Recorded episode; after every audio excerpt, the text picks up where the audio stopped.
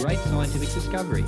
Not only do fossils exist in the present, but when you dig them up, they're always dead. It's interesting, isn't it?